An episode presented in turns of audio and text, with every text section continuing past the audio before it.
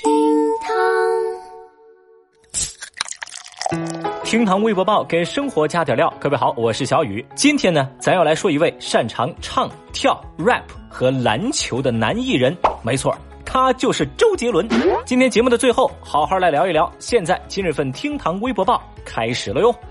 微博一百九十一万人关注，日料店清酒发黄，还有骚味儿。最近，高先生和两位好友在一家日料店里聚餐，点了一壶清酒。但是呢，当他们把这个酒喝到嘴里的时候啊，觉得这个清酒有股尿骚味儿。这找来商家呀，商家解释说：“哎呀，这是两种酒掺到一起起反应了，呃，喝出来是这个味儿。”但是高先生他们不认可，无奈之下，商家也当着他们的面喝了一口这个酒，然后这商家咂巴咂巴嘴巴，没有说话。几秒钟的沉默以后，商家说：“哎呀，哥儿几个，我给你们道歉了啊！这样吧，呃，一人赔你们一千块，你看行不行啊？”但是高先生几人不接受，他们又把这份清酒送到了检测机构检测，发现这清酒当中的氮胺含量超出普通清酒一百四十五倍，接近人体尿液的氮胺含量。检测人员就推测说，这个送检的液体应该就是尿，而且呢是成年人的尿液。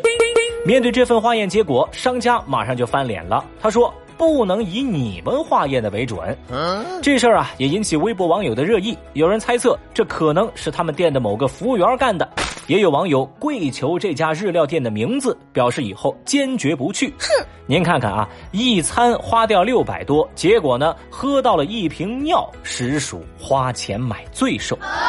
小雨，我就觉得啊，这个最骚的还是这位老板，喝了一口之后，半天没说出话来，回过头来又不承认这个检测结果。哎呦，看来您是喝上头了是吧？老板，你们家卖的怕不是日料，而是日尿啊！神经病啊！微博一百七十七万人关注，李嘉诚机场偶遇孩子资助旅费。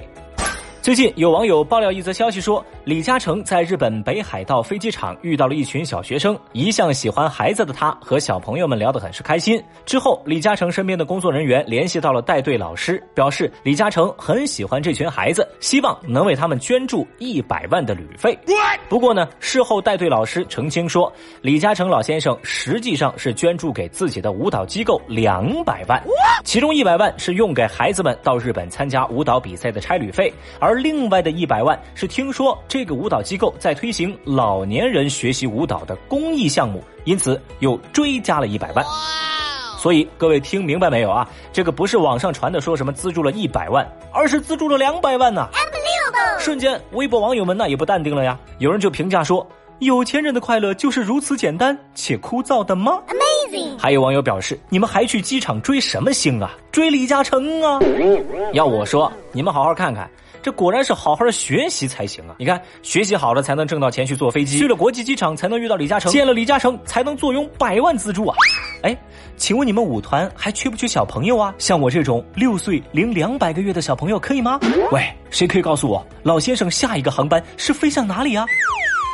呃，那个我没有别的意思啊，我就是单纯问一问，我就想去见一见全世界最好的李嘉诚。你去你的！调侃归调侃，在这儿呢，小雨也是衷心祝福好人一生平安呐。微博一百二十一万人关注，因争论谁更了解东北大米，大打出手。最近，牡丹江到北京的 T 二九八次列车上，有两名陌生男子在火车上闲聊。哎，这两位乘客聊着聊着就争了起来。他们争什么呢？他们争谁更了解东北大米。后来，两个人因为意见不合而大打出手，打起来了。那民警介入调取监控，发现确定违法行为人侯某是打人的那一方。目前，侯某已经被处以行政拘留十天的处罚。消息登上热搜，网友们的评论出奇的一致，那就是你永远不知道人类会因为吃饱了而做出什么事情。小雨，我就觉得呀，这事儿得从一九三零年九月七号开始说起。那一年，袁隆平出生在北京一个普通的家庭。哦，哎，行了，我也说不下去了，这我都说累了。这不过呢，这个粮食啊，那确实是立国之本。这两个小伙子是为了国家大事而打架，你俩算不算为国家和人民上过战场呢？嗯，好吧，我实在编不下去了，咱看下一条。OK，下一条消息当然要来说一说周杰伦超话第一这个事情了啊！最近这两天，周杰伦这个几乎没怎么上过微博超话排行榜的名字啊，横空出现在第二位，紧接着就取代了长期霸榜的流量小生蔡徐坤，引得全网侧目。那这猝不及防的流量到底是怎么回事儿呢？让我们从七月十六号 开始说起。当天，有位网友在豆瓣上一本正经、真诚的发问。然后问了一大堆啊，这个千言万语就汇成一句话，就是说超话排名低，转发不破万，这网上数据流量低成这样，周杰伦真有那么多粉丝吗？瞬间一时激起千层浪，这八零九零后的老阿姨、老大叔们不同意了啊！那些年八零九零追过的周杰伦，在你们这年轻人眼里就成光杆司令了吗？整天数据数据数据，知不知道实力怎么写啊？最后啊，多说无益，周杰伦的粉丝圈秣马厉兵。准备开展一场无组织但有纪律的数据 battle，哎，不就是打榜吗？不就是刷数据吗？不就是把周杰伦三个字整上超话第一吗？上！啊，最后的结果相信你也知道了，在大批所谓的中老年粉丝的加持之下，周杰伦超话排名以无法想象的趋势直线上升，最终是夺得了第一的位置。太厉害啦！这期间。既有各路明星为杰伦打榜，当然也出现了蔡徐坤粉丝和眼下这波刷数据新手们起了争执。但是最后的结果就是，你们嫌周董没流量，八零九零反手就是一耳光。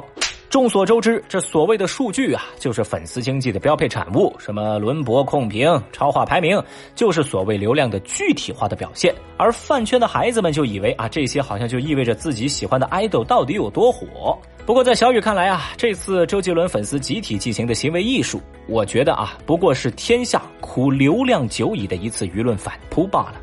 说到底，周杰伦被质疑流量不够，张学友被吐槽地位过高，周润发被说成是没有作品。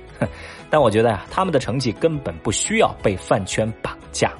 有网友有句话说的特别好，说重要的不是超话第一，重要的是周杰伦出道了二十年，到今天还有人愿意。帮他拿第一，小雨，我也觉得呀，在这个所谓的数据流量漫天飞的时代，咱也不必被所谓的流量逻辑所裹挟。